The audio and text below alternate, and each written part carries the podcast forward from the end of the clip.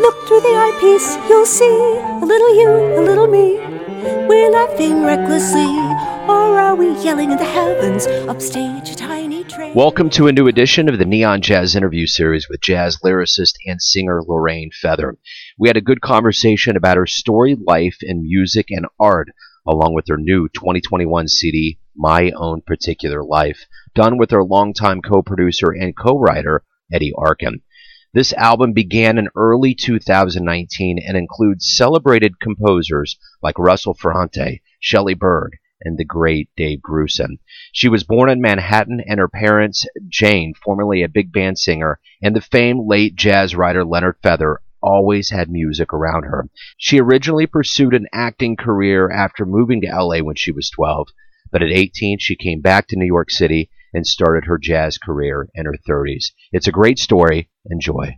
Good deal. Well, hey, thanks Yeah. for taking a minute out for Neon Jazz. I appreciate it. Oh, my pleasure. Thanks for So- playing the album. Yeah, absolutely. So let's start off and, and talk about your latest 2021 CD, My Own Particular Life. And I, I'm curious, you know, it's coming out during a pandemic, and it's this isn't a question about when you made this, but it's more about when it's coming out. We've had a long drought with live music, and we're still kind of figuring things out now. What's this album mean for you? It's hard to think of it uh, separate in a separate way from what's happened been happening to all of us during the pandemic. I live alone. I work remotely a lot of the time with collaborators I've I've been doing creative projects with for many years. So I I was working on some some stuff before the pandemic started and then eventually decided to do it remotely. But as far as when it came out is concerned, it took me longer than expected because I was waiting and waiting to be able to get together with everyone and it it just was not happening. So when it was done, I just got it wrapped up as soon as as soon as I could. I I wanted to. It was two and a half years. So, how does it feel creatively to have this project out? What does it mean to you? it's very gratifying to me. It, it's incredible to be connected to these musicians. I've been working with them for a long time. The the shortest span of time is ten years. I would say that's Mike Valerio. Well, I'm not counting Jacob Braun, the cellist, who whom I've never met in person and who just he came in for one track. But I've been working with Eddie Arkin for 35 years, and it was really soul satisfying to do this. I think everybody wanted to. The guys have always said that they love doing these projects. It's original music. They love this particular, every time I say particular now, I think about the album, but they left this particular band. And, uh, I had approached each of them individually by phone saying, are, are you okay doing this with us separate?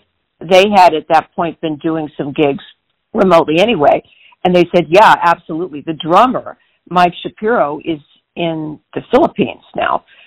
I, I wasn't sure how it was going to work, but honestly, I, I couldn't be happier with the sound of it, the way everyone connected, doing the vocals, because I do all my vocals, lead and background, at a studio I found out about Green Room Audio near me in Rochester. The only thing is, it was weird because Eddie Arkin and I co-produce this, and every time I finished a take, I had to think twice about not going into the other room and saying, "So, Eddie," because he wasn't there. So it was a little, a little bit odd that way. But I was, I was thrilled at how it came out, and it was a very intense experience. So, what do you hope the listener, those that download and buy this album, what do you hope they get from this artistic experience? Well, I hope that they connect to it emotionally. Hmm. People have told me that a, a couple of the songs made them cry, in, some cases uncontrollably. One was the song that I wrote about my ex-husband, Tony Morales, Morales who has Alzheimer's and was diagnosed at a young age in his mid 60s. It's called Music from the Ceiling. It was about a dinner I had with him the year before the pandemic hit. My last trip to LA when I was working with Eddie and went to see Tony, who's very close to me. We we stayed close after the divorce. The other one is Sweet Little Creature, which is about my cat Albert Einstein, mostly about a a bad experience I had that resulted in my moving from New England to New York State. And during that time, I, I put Albert in a, a little cat condo place in, in Massachusetts. And people uh, seem to have been very affected by that one. So I, I want them to connect to it emotionally, but also some of the music on the album is is uh, actually danceable. So I, I'd like it to be um, exciting that way, and have them feel that they want to be like uh, you know bopping around the house, doing chores, or or just uh, getting into the groove of the music, which all of the musicians contribute to so amazingly. So you come from a pretty storied and famous lineage with your parents and Billie Holiday's involved. Mm-hmm. I want to know from you, was it a foregone conclusion that music and the creative arts were going to be your future? Looking back, yes, but it took me a long time to come around to that. I did write stories and poems as a kid. I won an award for an essay at one point, but I I didn't I didn't write. I didn't think that I had much of a, a singing voice, and I decided I wanted to be an actress when I was in junior high, now called middle school, because I substituted for the lead in the Greek tragedy Electra just because I could memorize better than anyone else and I I got some attention from my classmates. I thought, oh, this is fun. I'm going to be an actress. I went back to New York and was in a few shows, but mostly I waitressed over and over and over and over again. Began singing just as a way to make a few bucks, and it didn't start writing lyrics until I was in my early 30s.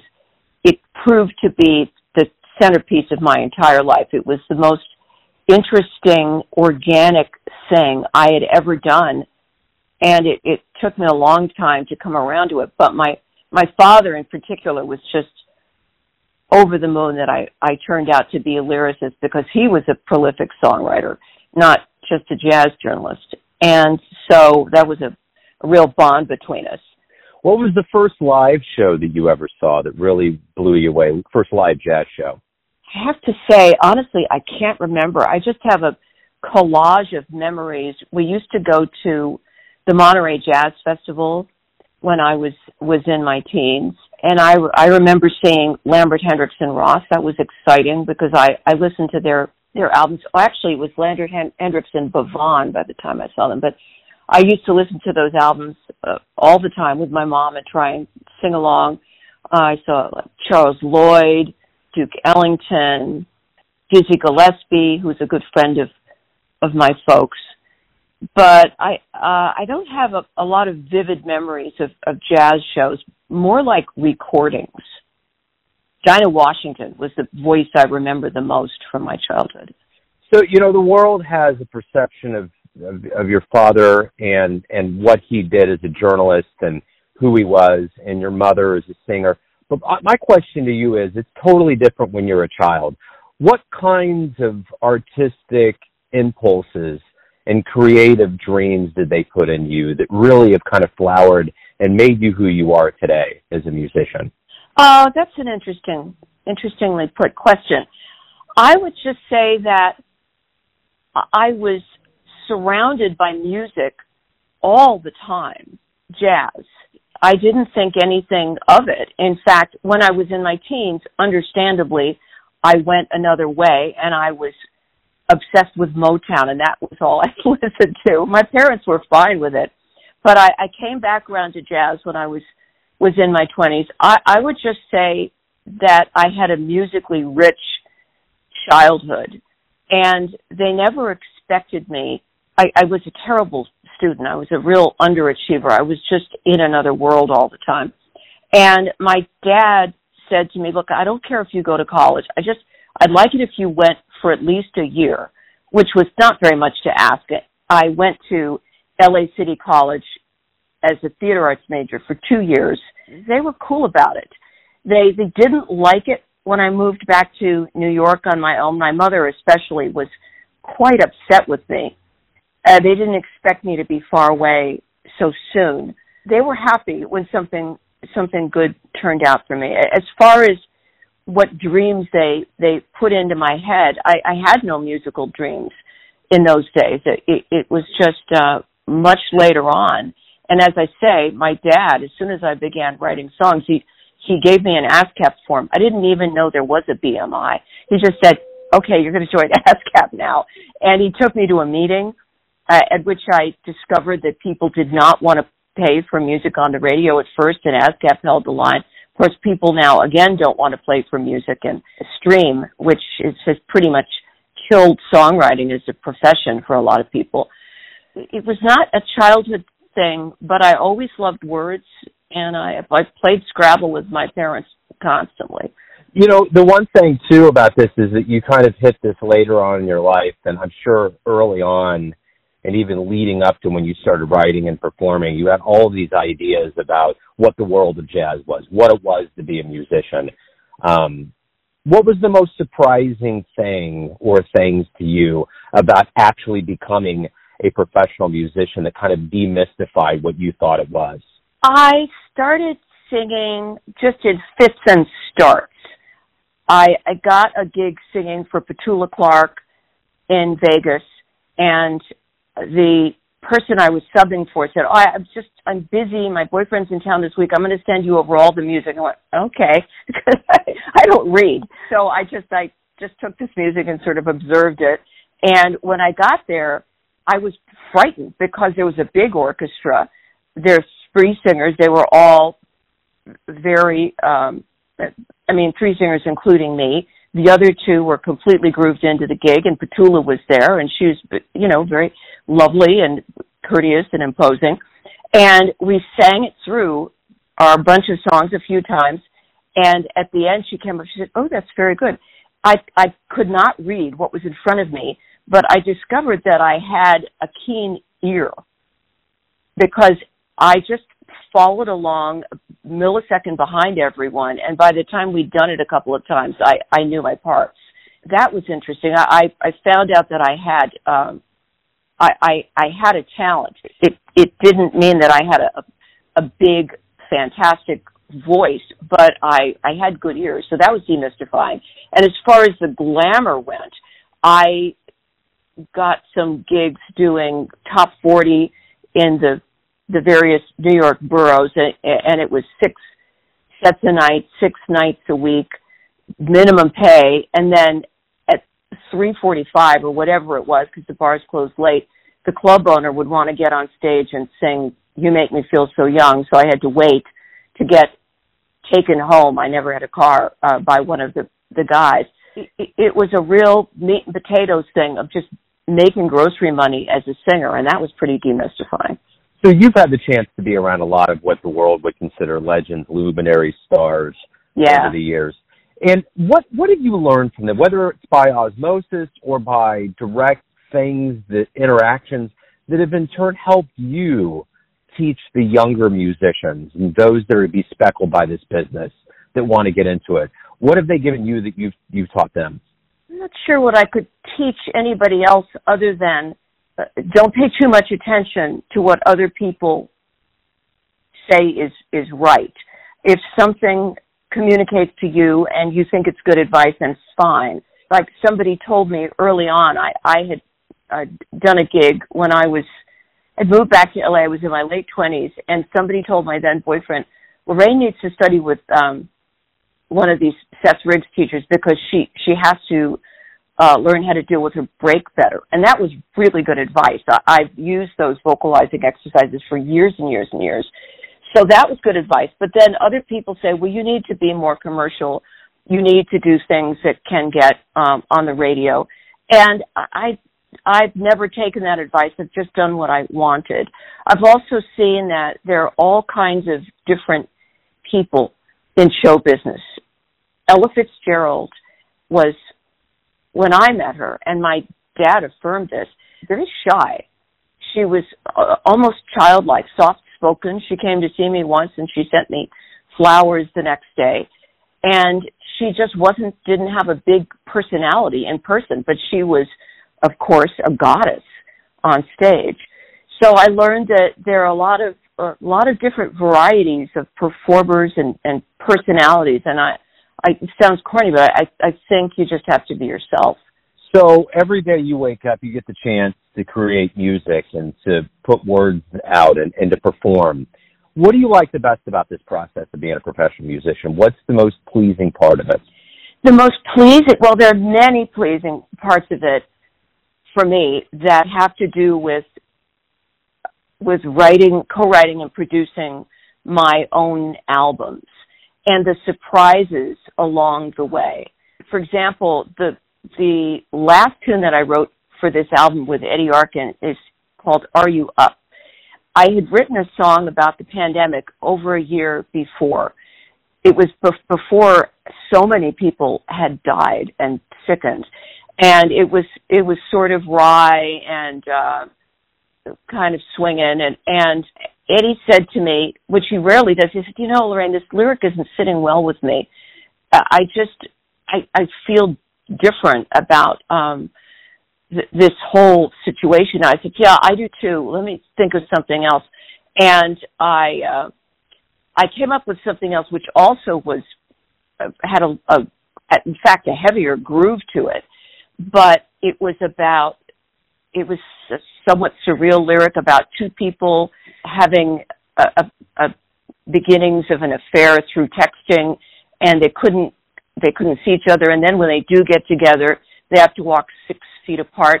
And it turned out to be one of my favorite songs on the album because I, I wrote it first, which I always do. I use some kind of a template to write lyrics and rhythm. And then I gave it to Eddie and we would work for, you know, an hour on the phone and then he programmed something and called me back and he did some really interesting background vocals for me on that tune. The the most involved possibly on the album. And doing that and then going into the studio. In this case, I sang the lyrics to the demo, and then we sent it to the to the drummer in Manila. And all of these are preceded by a Zoom call. We say, "What do you think you want to do here?" and "How about this?" And then the bass player Michael Valerio, and he decided what bass to use. So all of these different elements, which were specific to the pandemic, which is what the song is kind of about, come together and then I go in and I tweak whatever vocals I need to do. The all of those things, and then the experience of hearing it, the rough mix with everybody doing their parts that are written and the the parts where they're very free, and at the end having the unbelievable Don Murray mix it and and hearing it in full. It's just it's thrilling. At that point, I almost don't care if the, the album comes out or not. I'm just so happy at having completed the process, which I find incredibly engaging and challenging. You know, the one thing you've mentioned a few times, and it's obviously the elephant in the room with with all artists out there, is this pandemic. And I'm wondering, what what did you learn about yourself over this time of quarantine and lockdown that's going to make you stronger as you reemerge to the stage and get more immersed in in the world again? I learned that my this is specific to my own situation. Well, everybody's experience is specific, but I I, I moved here um, in kind of a bad state of mind, and the pandemic began pretty much a, a, year later, and I was very um, dissatisfied because I I hadn't been been living in an apartment for a while. And I, I'm an avid gardener and I was sort of grumbly about not being able to have a real house and and um even though I, I like Rochester and it's a, a very cool town in many ways, but uh, I was um I, I was kind of mopey about that. And during the pandemic, doing this album, which I, of course, I think is my best, but uh, quite a few of my colleagues have said so too it made me realize that it doesn't matter where you are that you can you can create well there are people who have written great novels from jail so so you that sort of puts that to rest but i i i also realized that i need people more than I I thought. I've always been something of a loner, but not even being able to walk to the drugstore and just chit chat with somebody behind the counter uh, began to have a, a debilitating effect on my mental state, and I I appreciate my friends more, my my friends, my little coterie of fans, my Facebook friends. I just I, I treasure human communication a lot more than I than I used to. Why do you love jazz? Well, because it's uh, it's kind of a cut above everything else. It it, it um, takes a lot of uh, sophistication for a musician to play jazz, and it's it, it's the music of my childhood. It's it's the the music of the holidays for me. It reminds me of my family and my my parents and all those unbelievable people who who came before Billie Holiday, my namesake and godmother, and Charlie Parker and and Dizzy. Uh, I I just um, uh, I, I put all those musicians on on a pedestal because they did something that doesn't make a lot of money and is artistically uh, just in the, in the stars. So my final question to you is this: Everyone has a perception of you, your family, your friends, your fans, but ultimately, you live your life. You have a perception of yourself. Who do you think you are? Um, I think I'm kind of an odd duck. I, I took a long, long, long time to figure out what I wanted to do in life.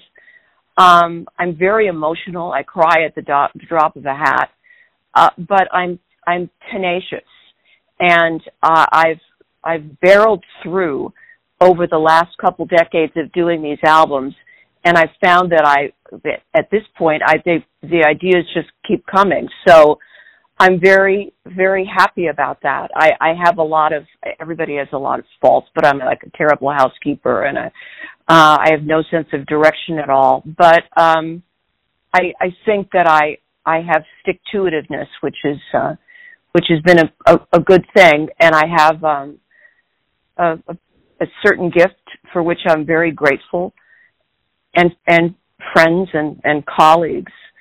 I'm incredibly grateful for too. So I, I think I'm I'm lucky. I haven't had uh, I haven't had a horrible life the way so many people on this planet do, but I've I've had my knocks, and um, and I, I just try and and be more uh, more honest, more more responsible, and just just keep working hard and learning as life goes by. Lorraine, thank you for opening up. Thank you for your time today. This has been wonderful. I appreciate it. Well, it's been great talking to you, Joe, and thanks for playing the album. Thanks for listening and tuning in to another Neon Jazz interview, where we give you a bit of insight into the finest singers in LA, New York, Kansas City, and spots all over the world, giving fans all that jazz. Thanks to Lorraine for her time, music, and story. If you want to hear more interviews, go to Famous Interviews with Joe Dimino in the iTunes Store. Visit neonjazz at youtube.com, and for everything Neon Jazz all the time, go to the neonjazz.blogspot.com. Until next time, enjoy the jazz, my friends.